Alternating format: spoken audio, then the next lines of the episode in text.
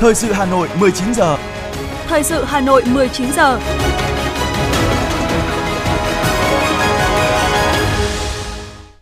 Kính chào quý vị và các bạn. Bây giờ là chương trình thời sự của Đài Phát thanh Truyền hình Hà Nội. Chương trình tối nay thứ tư, ngày mùng 5 tháng 4 có những nội dung chính sau đây.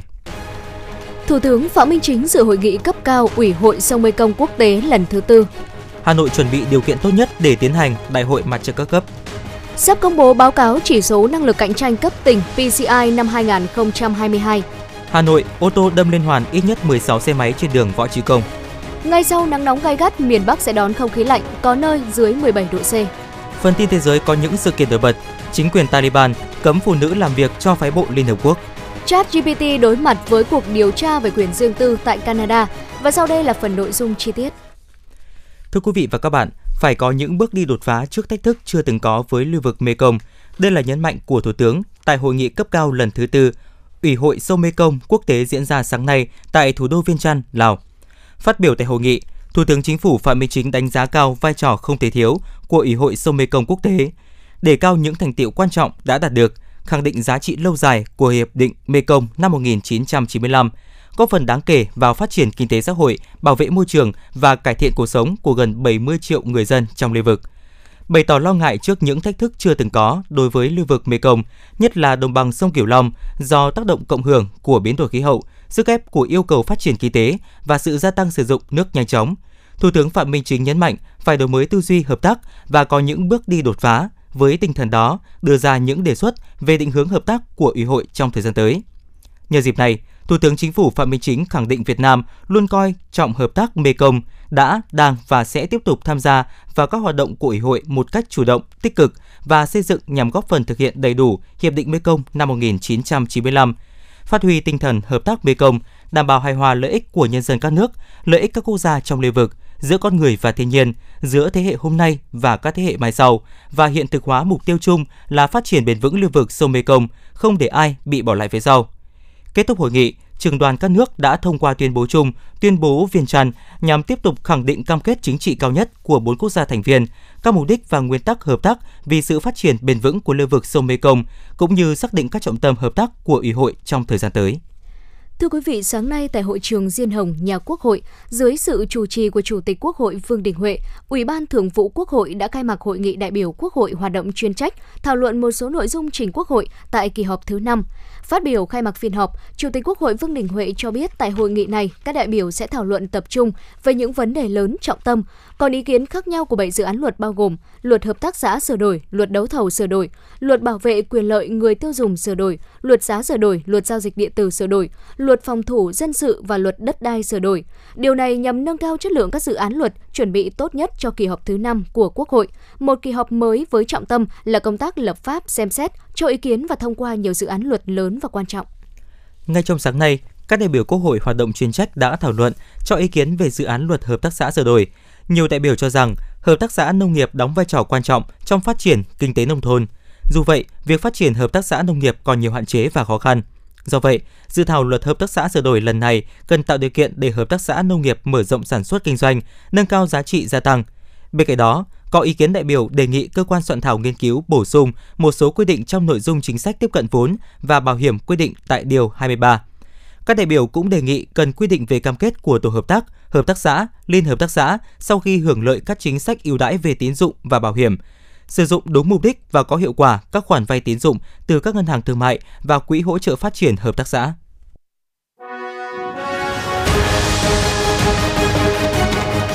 Thời sự Hà Nội, nhanh, chính xác, tương tác cao. Thời sự Hà Nội, nhanh, chính xác, tương tác cao.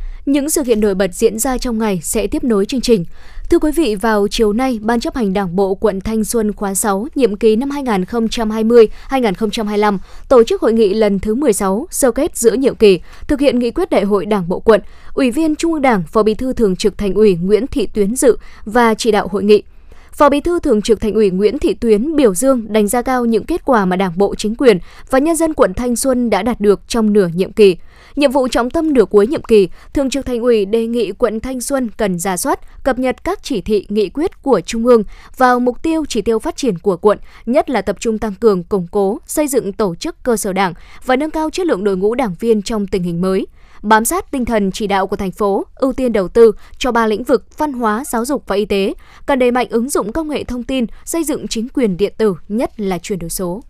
chủ trì cuộc họp kiểm tra, ra soát việc thực hiện các dự án vốn ngoài ngân sách có sử dụng đất chậm triển khai trên địa bàn huyện Quốc Oai chiều ngày hôm nay. Chủ tịch thành phố Trần Sĩ Thanh đã đề nghị Sở Tài nguyên và Môi trường cùng các sở ra soát hồ sơ từng dự án, đưa ra kết luận thanh tra của từng dự án, hoàn thành trong tháng 4 năm 2023. Thành phố sẽ tiếp tục họp liên quan đến nội dung này trong đầu tháng 5 năm 2023.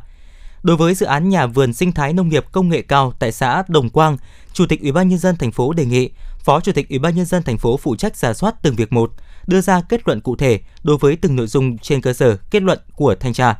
Đồng thời, đề nghị Sở Kế hoạch và Đầu tư phối hợp với các ngành giả soát lại lợi ích, trách nhiệm, nghĩa vụ của các doanh nghiệp đối với các dự án chậm triển khai.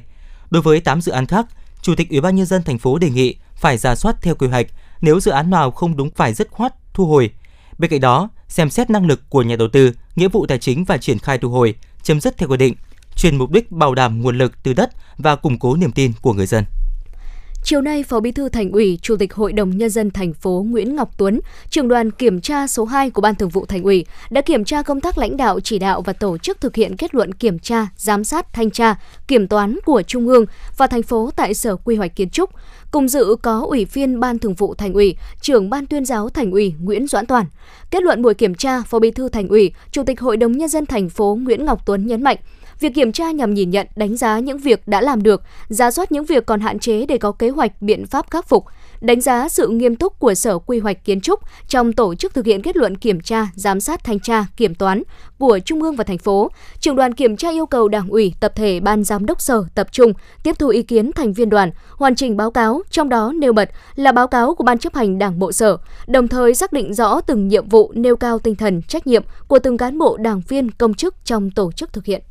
Cũng trong chiều nay, phát biểu chỉ đạo tại hội nghị sơ kết giữa nhiệm kỳ thực hiện nghị quyết Đại hội Đảng bộ huyện Ứng Hòa lần thứ 24, Ủy viên Thường vụ, Phó Chủ tịch Hội đồng nhân dân thành phố Phùng Thị Hồng Hà ghi nhận, đánh giá cao những kết quả đạt được của huyện với 7 trên 18 chỉ tiêu đã hoàn thành. Cũng tại hội nghị chiều ngày hôm nay, Mặt trận Tổ quốc huyện Ứng Hòa đã phát động ủng hộ Quỹ vì biển đảo Việt Nam. Ngày hôm nay, đoàn công tác của Ủy ban Mặt trận Tổ quốc Việt Nam thành phố Hà Nội do Phó Chủ tịch Thường trực Ủy ban Mặt trận Tổ quốc Việt Nam thành phố Nguyễn Anh Tuấn chủ trì đã làm việc với Ban Thường trực Ủy ban Mặt trận Tổ quốc Việt Nam quận Tây Hồ về công tác mặt trận năm 2023. Phát biểu kết luận buổi làm việc, Phó Chủ tịch Ủy ban Mặt trận Tổ quốc Việt Nam thành phố Nguyễn Anh Tuấn đề nghị Thời gian tới, Mặt trận Tổ quốc Việt Nam các quận ủy Tây Hồ tiếp tục triển khai và nâng cao chất lượng các chương trình hoạt động đã được cấp ủy mặt trận các cấp phê duyệt, trong đó chú trọng nâng cao chất lượng hoạt động giám sát phản biện, nhất là giám sát cán bộ đảng viên ở nơi cư trú, hoạt động của các ban thanh tra nhân dân, ban giám sát đầu tư của cộng đồng. Đặc biệt, mặt trận tiếp tục nắm chắc tình hình nhân dân, nhất là trong vùng thực hiện dự án giải phóng mặt bằng, không để nảy sinh các điểm nóng. Đồng chí Nguyễn Anh Tuấn cũng đề nghị mặt trận các cấp quận Tây Hồ tiếp tục thực hiện có hiệu quả hai nhiệm vụ trọng tâm là xây dựng phường đạt chuẩn văn minh đô thị và chuẩn bị mọi điều kiện tốt nhất để tiến hành đại hội mặt trận các cấp.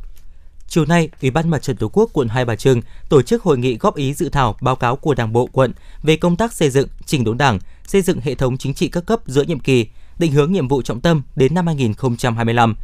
Các ý kiến đánh giá cao chất lượng dự thảo báo cáo với bố cục hợp lý, nêu bật những kết quả toàn diện đạt được trong nửa đầu nhiệm kỳ 2020-2025 của Đảng bộ quận Hai Bà Trưng trong công tác xây dựng chỉnh đốn Đảng, xây dựng hệ thống chính trị các cấp, nhất là sự tập trung đổi mới phương thức lãnh đạo, chỉ đạo của cấp ủy, vai trò mặt trận được phát huy thông qua công tác giám sát, phản biện xã hội. Cùng với phân tích làm sâu sắc hơn các bài học kinh nghiệm, định hướng đến nhiệm vụ năm 2025, các thành viên ban tư vấn, Mặt trận Tổ quốc cấp phường và tổ chức chính trị xã hội đã đề xuất bổ sung giải pháp nhằm tiếp tục thực hiện tốt hơn nhiệm vụ trọng tâm công tác xây dựng chỉnh đốn Đảng trong nửa nhiệm kỳ còn lại. Đó là đề nghị của quận ủy quan tâm kiện toàn nguồn cán bộ làm công tác cấp ủy, tổ dân phố, đẩy mạnh phát triển Đảng, đảng viên cho các doanh nghiệp tư nhân, mặt trận Tổ quốc và các tổ chức thành viên tích cực tham gia xây dựng đồng thuận xã hội, đảm bảo thực chất công tác giám sát, phản biện xã hội, nhất là giám sát cán bộ đảng viên, góp phần giữ vững đoàn kết trong Đảng và củng cố khối đại đoàn kết toàn dân tộc. Thưa quý vị và các bạn, thời gian vừa qua, huyện Quốc Ai đã triển khai thực hiện công tác cải cách hành chính một cách tích cực, đồng bộ, rút ngắn thời gian giải quyết thủ tục hành chính trên nhiều lĩnh vực, tạo sự hài lòng cho người dân, góp phần nâng cao hiệu lực, hiệu quả quản lý của bộ máy nhà nước. Rồi, rồi cháu in cái tờ khai, bà cầm và đọc xem đã đúng chưa? Đúng thì bà ký ghi rõ tên hộ cháu vào đây. Ủy ban nhân dân xã Phượng Cách. Có mặt tại bộ phận một cửa xã Phượng Cách, huyện Quốc Oai, chúng tôi ghi nhận được không khí làm việc hăng say, khẩn trương của cán bộ một cửa nơi đây. Rất hài lòng sau khi được cán bộ hướng dẫn làm thủ tục hồ sơ, chị Nguyễn Thị Mai Phương cho biết. Hôm nay em đến đây để công chứng giấy tờ, xác thực giấy tờ thì được các chị nhân viên tư vấn hướng dẫn rất nhiệt tình ạ. À, em rất hài lòng với phong cách phục vụ ở đây và các chị rất là chuyên nghiệp, nhiệt tình ạ. Xã Phượng Cách là một trong những xã được huyện chọn làm đơn vị điểm thực hiện mô hình 9 thủ tục hành chính thực hiện không có giới hẹn. Tại bộ phận một cửa, Ủy ban nhân dân xã Phượng Cách, các bộ thủ tục hành chính theo quy định được niêm yết công khai, rất tiện cho người dân theo dõi khi đến liên hệ công việc. Bà Nguyễn Thị Phượng, công chức văn phòng thống kê xã Phượng Cách cho biết. Đối với các cái thủ tục mà công dân đến giao dịch thực hiện tại xã là đều tạo điều kiện tốt nhất, giải quyết nhanh nhất cho công dân. Và về cái thủ tục ờ, mô hình thủ tục hành chính công chờ thì ờ, cũng thực hiện theo ờ, cái sự chỉ đạo của các cấp là về cái công tác cải cách hành chính lấy cái sự hài lòng của công dân và các tổ chức khi đến giao dịch và làm cái thước đo đấy là cái thước đo chính xác nhất. Bên cạnh sáng kiến thực hiện thủ tục hành chính không chờ, thì một trong những giải pháp hiệu quả nhất phải kể đến sáng kiến đưa tất cả thủ tục hành chính của các cơ quan chuyên môn, đơn vị hiệp quản ra bộ phận tiếp nhận và trả kết quả giải quyết thủ tục hành chính huyện. Thực hiện đúng theo nguyên tắc 4 tại chỗ, xây dựng quy trình đảm bảo yêu cầu 4 rõ, rõ người, rõ việc, rõ thời gian, rõ kết quả – với mô hình tổ chức này, người dân, doanh nghiệp có thể kết hợp giải quyết nhiều thủ tục hành chính mà chỉ cần đến một nơi giúp giảm thời gian, công sức và chi phí. Ông Nguyễn Hữu Vĩnh, trưởng phòng nội vụ huyện Quốc Oai cho biết, trong năm 2022, huyện đã giải quyết gần 6.000 hồ sơ không chờ. Đối với cấp huyện, chọn 15 thủ tục hành chính giảm thời gian giải quyết từ 3 đến 5 ngày. Công tác tiếp nhận và trả kết quả đúng theo quy định – các xã, thị trấn thực hiện đầy đủ việc mở sổ theo dõi tiếp nhận hồ sơ, trả kết quả, ghi chép thông tin, ghi phiếu hẹn. Các thủ tục hành chính được niêm yết công khai, rõ ràng và minh bạch theo đúng quy định. Mục tiêu của huyện là hướng đến xây dựng một nền hành chính phục vụ hiện đại và hiệu quả. Huyện đã chọn những cái trọng tâm liên quan đến giải quyết thủ tục hành chính và mang lại cái sự hài lòng của người dân. Và các kiến nghị phản ánh hoặc là khiếu nại về kết quả giải quyết thủ tục hành chính thì không có thì từ những kết quả này thì đánh giá cái chỉ số ờ, CPAP của thành phố đánh giá với huyện là trong top thứ năm và cái chỉ số cải cách hành chính chung thì đứng thứ 9 trên 30 quận huyện. Để hướng tới xây dựng một nền hành chính hiện đại, hiện nay 100% cơ quan, đơn vị trên địa bàn huyện đã sử dụng phần mềm quản lý văn bản và hòm thư điện tử công vụ trong việc tiếp nhận văn bản đến, trình văn bản để cấp lãnh đạo có thẩm quyền phê duyệt. Ông Nguyễn Nguyên Mạnh, Chủ tịch Ủy ban nhân dân xã Phượng Cách, huyện Quốc Oai cho biết. Có những trường hợp mà giải quyết luôn thì giải quyết luôn cho cho các hộ dân ngay, à, các à, công dân và giá cần thực hiện thì tôi là làm luôn. Đó, thì hiện nay là cũng thực hiện chủ trương là chúng tôi làm thì đối với cách là một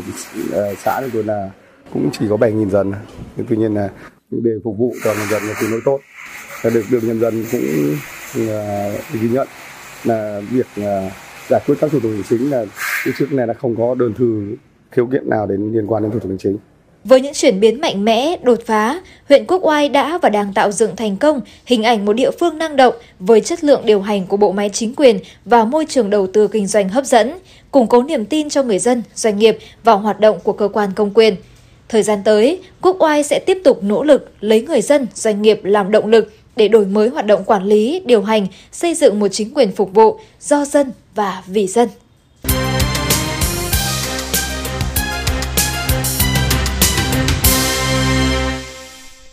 Chương trình thời sự xin được tiếp tục với những thông tin kinh tế. Thưa quý vị và các bạn, ngày 11 tháng 4 tại Hà Nội, Liên đoàn Thương mại và Công nghiệp Việt Nam VCCI sẽ phối hợp với Cơ quan Phát triển Quốc tế Hoa Kỳ công bố chỉ số năng lực cạnh tranh cấp tỉnh BCI năm 2022. Báo cáo BCI 2022 được xây dựng dựa trên thông tin phản hồi từ gần 12.000 doanh nghiệp đang hoạt động tại Việt Nam. Đây là cuộc khảo sát lấy mẫu ngẫu nhiên, được thực hiện bài bản và khoa học theo các chuẩn mực cao của thế giới. Bên cạnh bảng xếp hạng năng lực cạnh tranh của các tỉnh thành phố như thường lệ, báo cáo PCI 2022 có đánh giá các chuyển động trên nhiều lĩnh vực của môi trường kinh doanh Việt Nam. Đồng thời cũng phản ánh đánh giá của các nhà đầu tư nước ngoài về môi trường kinh doanh tại Việt Nam trên nhiều khía cạnh như thủ tục đầu tư, thuế, bảo hiểm xã hội, đất đai, xuất nhập khẩu, chất lượng lao động. Cũng trong báo cáo BCI 2022, lần đầu tiên giới thiệu và công bố chỉ số xanh cấp tỉnh. Đây là bộ chỉ số đánh giá và xếp hạng địa phương thân thiện với môi trường dưới góc nhìn từ thực tiễn kinh doanh như mức độ ứng dụng công nghệ thân thiện với môi trường của các doanh nghiệp tại địa phương, trình độ quản trị và ứng xử với môi trường của doanh nghiệp, mức độ quan tâm, sẵn sàng đầu tư về vấn đề môi trường của chính quyền địa phương và nhiều vấn đề môi trường quan trọng khác.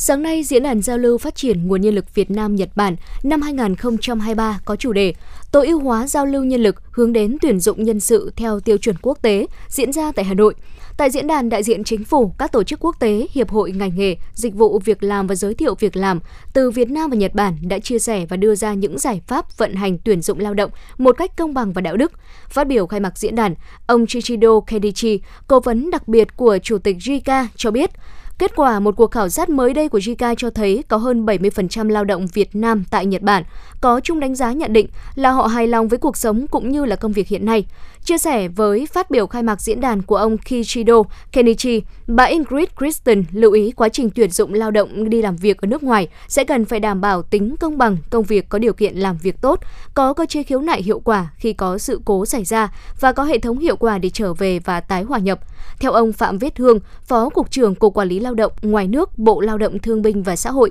về phía Việt Nam, các cơ quan chức năng đã thực hiện nhiều giải pháp, trong đó có việc hoàn thiện hệ thống pháp luật về người lao động Việt Nam đi làm việc ở nước ngoài theo hợp đồng. Thưa quý vị, để đảm bảo sự bình đẳng về việc làm cho người khuyết tật, nhiều chính sách ưu đãi về vốn tín dụng đã được triển khai. Nhờ nguồn vốn này, nhiều người khuyết tật đã tích cực chủ động tham gia vào thị trường lao động. Việc tạo điều kiện vay vốn ưu đãi đối với người khuyết tật và các doanh nghiệp sản xuất kinh doanh sử dụng lao động là người khuyết tật cũng chính là phương thức giúp người khuyết tật có thu nhập ổn định, tạo dựng cuộc sống độc lập, bớt gánh nặng cho gia đình và xã hội. Bị tật chân bẩm sinh, sức khỏe kém nên bà Trần Thị Bình ở thôn Sen Hồ, xã Lệ Chi, huyện Gia Lâm không có công việc ổn định. Năm 2020, thông qua Hội cựu chiến binh, bà Bình được Ngân hàng Chính sách Xã hội huyện tạo điều kiện cho vay 50 triệu đồng để mở rộng sản xuất. Số vốn này cũng được bà sử dụng để mua thêm máy khâu và nguyên vật liệu để sản xuất. Bà Trần Thị Bình, xã Lệ Chi, huyện Gia Lâm chia sẻ. Tôi thì ờ, tôi ờ, vay ở ngân hàng được 50 triệu thì tôi về tôi mua hai cái máy hai chị em may thì ờ, nói chung là nhận hàng về may thì đến hiện bây giờ thì là công gọi là nó ổn với công việc trong gia đình thì tôi cũng mong là tôi muốn là vay thêm để tôi muốn sửa sang cái nhà này hoặc là tôi làm cái nhà khác để tôi muốn làm một hai cái máy nữa để tôi muốn làm thêm để cho ổn định trong gia đình cũng như bà Bình, đôi chân không lành lặn đã khiến cuộc sống của ông Nguyễn An Tôn ở phường Đức Giang, quận Long Biên không được đủ đầy như người bình thường. Từ khi được tiếp cận nguồn vốn vay ưu đãi của Ngân hàng Chính sách quận Long Biên, cùng với ít tiền dành dụm, ông Tôn đã mở cửa hàng photocopy và in ấn. Công việc ngày càng nhiều, ông tăng quy mô cửa hàng, thuê thêm 5 người làm. Mỗi tháng thu nhập từ cửa hàng từ 5 đến 7 triệu đồng, đảm bảo cuộc sống và đủ lo cho các con ăn học. Đến nay, ông đã 4 lần được vay vốn ưu đãi từ ngân hàng chính sách để mở rộng sản xuất và tạo việc làm cho một số hội viên hội người khuyết tật. Ông Tôn cho biết. Với cái lãi suất ưu đãi của ngân hàng chính sách xã hội thì nó tạo cho con người khuyết tật nếu mà mình cân đối ra thì gần như là không có lãi suất. Đấy, và chúng tôi là yên tâm về cái cái, cái nguồn vốn đó. Đấy cụ thể là tôi đã, đã tăng được số máy như thế. Và số lao động ấy ở đây là tôi muốn nói là lao động ở tại đây tức là thêm được hai người. Đấy, tổng cộng là ba. Đấy với lại triển khai các cái điểm ở gần trường học cho các anh em. Và cái điểm Sóc Sơn là tôi xây dựng là đến đến nay là 4 năm rồi hoạt động rất tốt. Hiện nay, Ngân hàng Chính sách Xã hội thành phố đang thực hiện 17 chương trình tín dụng ưu đãi của chính phủ cho các đối tượng, trong đó có người khuyết tật. Trải qua hơn 20 năm đồng hành, Ngân hàng Chính sách Xã hội thành phố đã tập trung nguồn lực đẩy mạnh thực hiện các chương trình tín dụng chính sách, có phần hỗ trợ vốn vay cho người khuyết tật và các doanh nghiệp sản xuất kinh doanh sử dụng lao động là người khuyết tật, có phần thực hiện giảm nghèo bền vững, đảm bảo an sinh xã hội. Đến nay, dư nợ cho vay đối với người khuyết tật tự phát triển sản xuất, doanh nghiệp sử dụng lao động là người khuyết tật tại Ngân hàng Chính sách Xã hội đạt trên 26 tỷ đồng với trên 550 khách hàng còn dư nợ, chiếm tỷ lệ 0,2% trên tổng dư nợ các chương trình tín dụng của Ngân hàng Chính sách Xã hội. Ông Nguyễn Quang Huy, Chủ tịch Hội Người Khuyết tật huyện Mỹ Đức cho biết. Cái vốn vay từ Ngân hàng Chính sách, cái vốn vay ưu đãi cho người khuyết tật thì phải nói là cực kỳ hiệu quả. Nó thay ra đổi thịt rất nhiều trong cái đời sống tinh thần và đời sống đặc biệt là đời sống vật chất thay ra đổi thịt rất nhiều mà để cho những người ta tự tạo việc làm tại nhà đấy là mới cơ bản thì chúng tôi đã làm được cái việc rất là quan trọng là tạo à, người khuyết tật có việc làm tại nhà giải quyết trước mắt để người ta tăng thêm thu nhập đảm bảo cuộc sống từ đó người ta phấn khởi và tin tưởng hội tin tưởng vào chính quyền tin tưởng vào đường lối chính sách của đảng và nhà nước một cái điều rất là thuận lợi những đồng vốn chính sách với lãi suất ưu đãi đã thực sự trở thành đòn bẩy, làm thay đổi cuộc sống vốn không được tròn đầy của những người khuyết tật trên địa bàn thành phố. Bà Dương Thị Vân, Chủ tịch Hội Người khuyết tật thành phố Hà Nội cho biết. À, người khuyết tật gặp rất nhiều khó khăn và vì vậy cho nên là cái việc mà giải ngân nguồn vốn vay từ cái ờ, ngân hàng chính sách xã hội ờ, của thành phố cũng như của các quận huyện là rất là quan trọng đối với lại cuộc sống của người khuyết tật. À, họ làm rất là nhiều nghề khác nhau và mong muốn có một cái cái cái, cái số vốn để họ có thể là à, tham gia vào sản xuất kinh doanh và dịch vụ đối với họ. Để tiếp tục đáp ứng nguyện vọng vay vốn giải quyết việc làm của nhiều hội viên, đồng thời khắc phục những khó khăn trên, Hội Người Khuyết tật Hà Nội đề nghị Sở Lao động Thương binh và Xã hội Hà Nội, Ngân hàng Chính sách Xã hội Hà Nội, Ủy ban nhân dân thành phố và các hội đoàn thể quan tâm nhiều hơn nữa để ngày càng có nhiều người khuyết tật được tiếp cận nguồn vốn vay ổn định, kinh tế phát triển và thoát nghèo bền vững.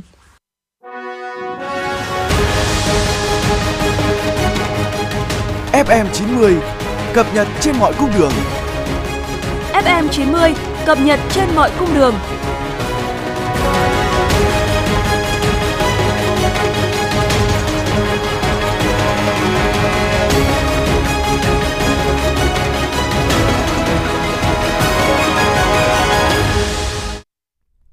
Tiếp theo là những thông tin đáng chú ý khác. Thưa quý vị, sáng nay Tổng Liên đoàn Lao động Việt Nam tổ chức họp báo phát động cuộc thi thiết kế biểu trưng và tranh cổ động Đại hội 13 Công đoàn Việt Nam dưới sự chủ trì của Phó Chủ tịch Tổng Liên đoàn Lao động Việt Nam Ngọ Duy Hiểu. Các tác phẩm đạt giải sẽ được lựa chọn là sản phẩm truyền thông chính thức cho Đại hội 13 Công đoàn Việt Nam, dự kiến diễn ra vào cuối năm nay với phương châm, phương châm của đại hội đổi mới, dân chủ, đoàn kết, phát triển. Thông qua biểu trưng và tranh cổ động sẽ tuyên truyền để đông đảo đoàn viên, công nhân viên chức, người lao động và xã hội nhận thức đầy đủ về ý nghĩa tinh thần của Đại hội Công đoàn Việt Nam lần thứ 13, khẳng định được vị trí vai trò của tổ chức công đoàn, sự đóng góp của giai cấp công nhân và tổ chức công đoàn.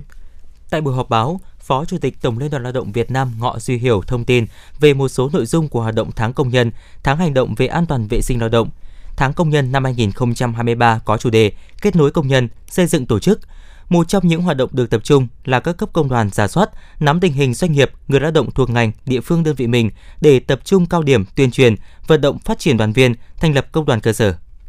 Bộ Thông tin và Truyền thông vừa có công văn đề nghị các tỉnh thành và các sở thanh tra diện rộng quản lý thông tin thuê bao của tất cả nhà mạng. Theo Bộ Thanh tra diện rộng quản lý thông tin thuê bao của tất cả nhà mạng, trong thời gian vừa qua, hoạt động mua bán sim giác vẫn diễn ra phổ biến. Thuê bao điện thoại có đầy đủ thông tin cá nhân nhưng không do chính chủ sử dụng. Nhiều doanh nghiệp cá nhân đứng tên đăng ký sở hữu hàng nghìn SIM nhưng không rõ mục đích sử dụng, không phù hợp với nhu cầu thực tế hoặc so với số lượng nhân viên hiện có, đã dẫn đến tình trạng bùng phát các cuộc gọi quấy rối, khủng bố đòi nợ, lừa đảo, bôi nhọ, xúc phạm gây mất trật tự an toàn xã hội. Nhiều người dân bị thiệt hại về tài sản. Nhằm chấn chỉnh tình trạng nêu trên, xử lý triệt đề vấn đề sim giác, Bộ Thanh tra diện rộng quản lý thông tin thuê bao của tất cả các nhà mạng triển khai đợt thanh tra diện rộng hoạt động đăng ký lưu trữ thông tin thuê bao trên phạm vi toàn quốc từ ngày 5 tháng 4 năm nay đến ngày 5 tháng 6 năm 2023. Sáng nay, đại diện Công an quận Thanh Xuân cho biết đang điều tra vụ một cán bộ công an phường bị lái xe ô tô tông hất văng lên nắp capo. Địa điểm xảy ra sự việc được xác định là tại phố Hạ Đình, thời gian được xác định vào giờ cao điểm sáng, khi lưu lượng phương tiện qua đây rất đông, một chiếc ô tô đã đi vào đường cấm, gây ách tắc đường của bộ. Khi lực lượng chức năng đến phân luồng giao thông, lái xe đã điều khiển ô tô hất văng một cán bộ công an phường lên nắp capo. Hậu quả làm cho cán bộ công an phường này phải băng bó, cố định chân phải, đồng thời được chuyển đến bệnh viện để cấp cứu. Thưa quý vị, khoảng 16 giờ 30 phút vào chiều ngày hôm nay, tài xế lái chiếc Kia Forte màu đen đã lâm liên hoàn vào ít nhất là 16 chiếc xe máy tại ngã tư Xuân La Võ Trí Công. Ngay sau đó, lực lượng cảnh sát giao thông, công an phường Xuân La, dân phòng đã có mặt tại hiện trường. Có ít nhất là 6 xe cứu thương đã có mặt tại hiện trường để đưa các nạn nhân đi cấp cứu. Hôm nay, Công an quận Hoàn Kiếm đang tích cực phối hợp với Phòng Cảnh sát Hình sự, Công an thành phố Hà Nội truy tìm hai đối tượng nam nữ có hành vi tấn công một cán bộ công an khi can ngăn đánh nhau. Theo đó, vào khoảng 22 giờ 40 phút đêm ngày hôm qua, Thiếu tá Trần Minh Đức, cán bộ công an phường Hàng Buồm, quận Hoàn Kiếm đang đứng tại trụ sở công an phường thì thấy có xô sát giữa hai người phụ nữ. Mặc cho thiếu tá Đức thuyết phục, yêu cầu một đối tượng là nữ giới tiếp tục lao vào hành hung người còn lại.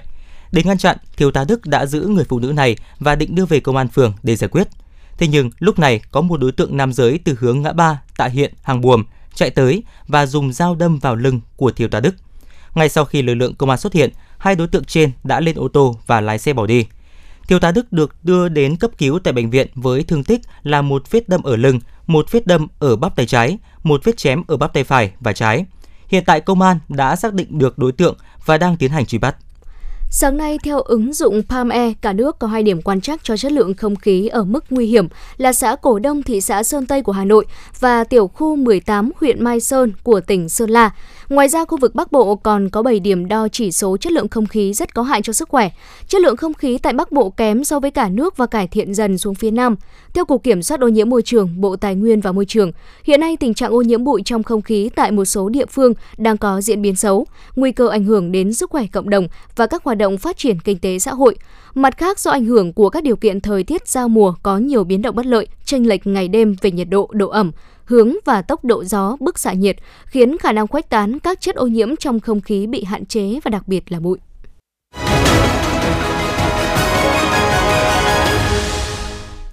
Xin được chuyển sang phần tin thế giới. Thưa quý vị, phái bộ hỗ trợ của Liên Hợp Quốc tại Afghanistan vừa nhận được báo cáo về việc chính quyền Taliban ban hành lệnh cấm phụ nữ làm việc tại cơ quan này. Mặc dù chưa nhận được văn bản chính thức, nhưng Liên Hợp Quốc dự kiến sẽ tổ chức các cuộc họp với Taliban tại Kabul để làm rõ thông tin này.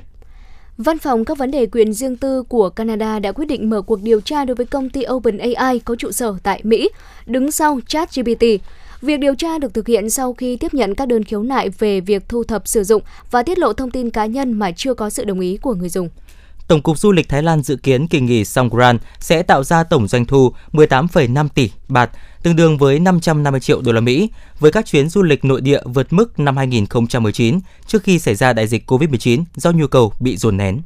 Theo hãng tin John Hap, cảnh sát Hàn Quốc cho biết có ít nhất là một người đã thiệt mạng và một người bị thương nặng sau khi lan can của một cây cầu tại quận Bundang thuộc thành phố Seongnam phía nam Seoul bị sập ngày hôm nay. Cơ quan chức năng đang điều tra và làm rõ nguyên nhân vụ tai nạn. Được biết tại khu vực trên đã xảy ra mưa lớn từ đêm hôm trước. Hôm nay, Tổ chức Bác sĩ Không Biên giới cho biết đã giải cứu 440 người di cư ở địa Trung Hải ngoài khơi Mata trong chiến dịch kéo dài 11 giờ đồng hồ. Thời tiết xấu gây cản trở cho việc cứu hộ và đe dọa đến tính mạng của cả người di cư và thành viên tổ chức Bác sĩ Không Biên giới. Đầu giờ chiều cùng ngày, những người di cư đã được đưa lên thuyền cứu hộ an toàn. Người đàn ông ở thành phố Voronezh của Liên bang Nga đã sống sót thần kỳ sau khi rơi từ tầng 19 xuống nóc ô tô đang đỗ bên dưới. Các dịch vụ khẩn cấp ngay lập tức có mặt tại hiện trường, giúp người đàn ông thoát khỏi chiếc xe vỡ nát. Sau khi đứng dậy, ông phủi những mảnh kính vỡ và đi về phía xe cấp cứu. Phát ngôn viên của Ủy ban điều tra Nga cho biết giới chức đang điều tra nguyên nhân khiến người đàn ông này rơi xuống phía dưới. Tổng thống Mỹ Joe Biden đã ban bố tình trạng thảm họa đối với bang California sau khi bang này phải hứng chịu hàng loạt cơn bão tuyết nghiêm trọng trong thời gian gần đây. Theo Nhà Trắng, việc xác nhận một thảm họa lớn đang xảy ra ở bang California sẽ mang lại các nguồn viện trợ nhằm giúp đỡ các bộ lạc và những khu vực bị ảnh hưởng bởi thời tiết lạnh giá, lũ lụt và lở đất mà bang này đã phải hứng chịu kể từ giữa tháng 2 đến nay.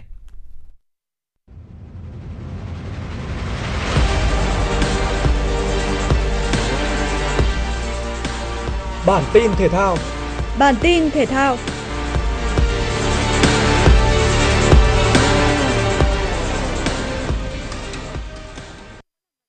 Vòng 29 ngoại hạng Anh, Aston Villa có chuyến làm khách đến sân Leicester City.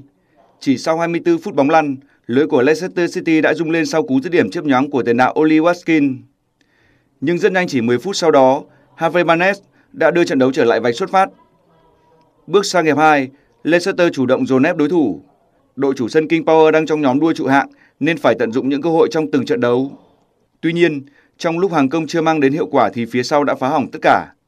Vào các phút 64 và 70, tiền vệ Deus Burihon nhận hai thẻ vàng, Việc phải chơi thiếu người đã khiến Leicester gặp thất bại. Phút 87, cầu thủ Bechan thực hiện pha dứt điểm kỹ thuật đánh bại thủ thành Iversen, ấn định chiến thắng 2-1 cho Aston Villa. Kết quả này khiến Leicester càng tuột mất cơ hội thoát khỏi nhóm cầm đèn đỏ. Ở trận đấu diễn ra cùng giờ, Leeds United chơi trên sân nhà tiếp đón Nottingham Forest. Bất ngờ ngay ở phút thứ 12, Mangala đã có pha ghi bàn mở tỷ số cho các cầu thủ đội khách. Tuy nhiên chỉ 8 phút sau đó, Harrison đã giúp Leeds United lấy lại thế cân bằng sau pha làm bàn đầy quyết đoán. Ở những phút cuối hiệp 1, Luis Sinisterra có pha lập công đưa đội chủ nhà vươn lên dẫn trước 2-1. Trong quãng thời gian cả hiệp 2, chứng kiến những cơ hội ngon ăn bị bỏ lỡ của các chân sút đôi bên.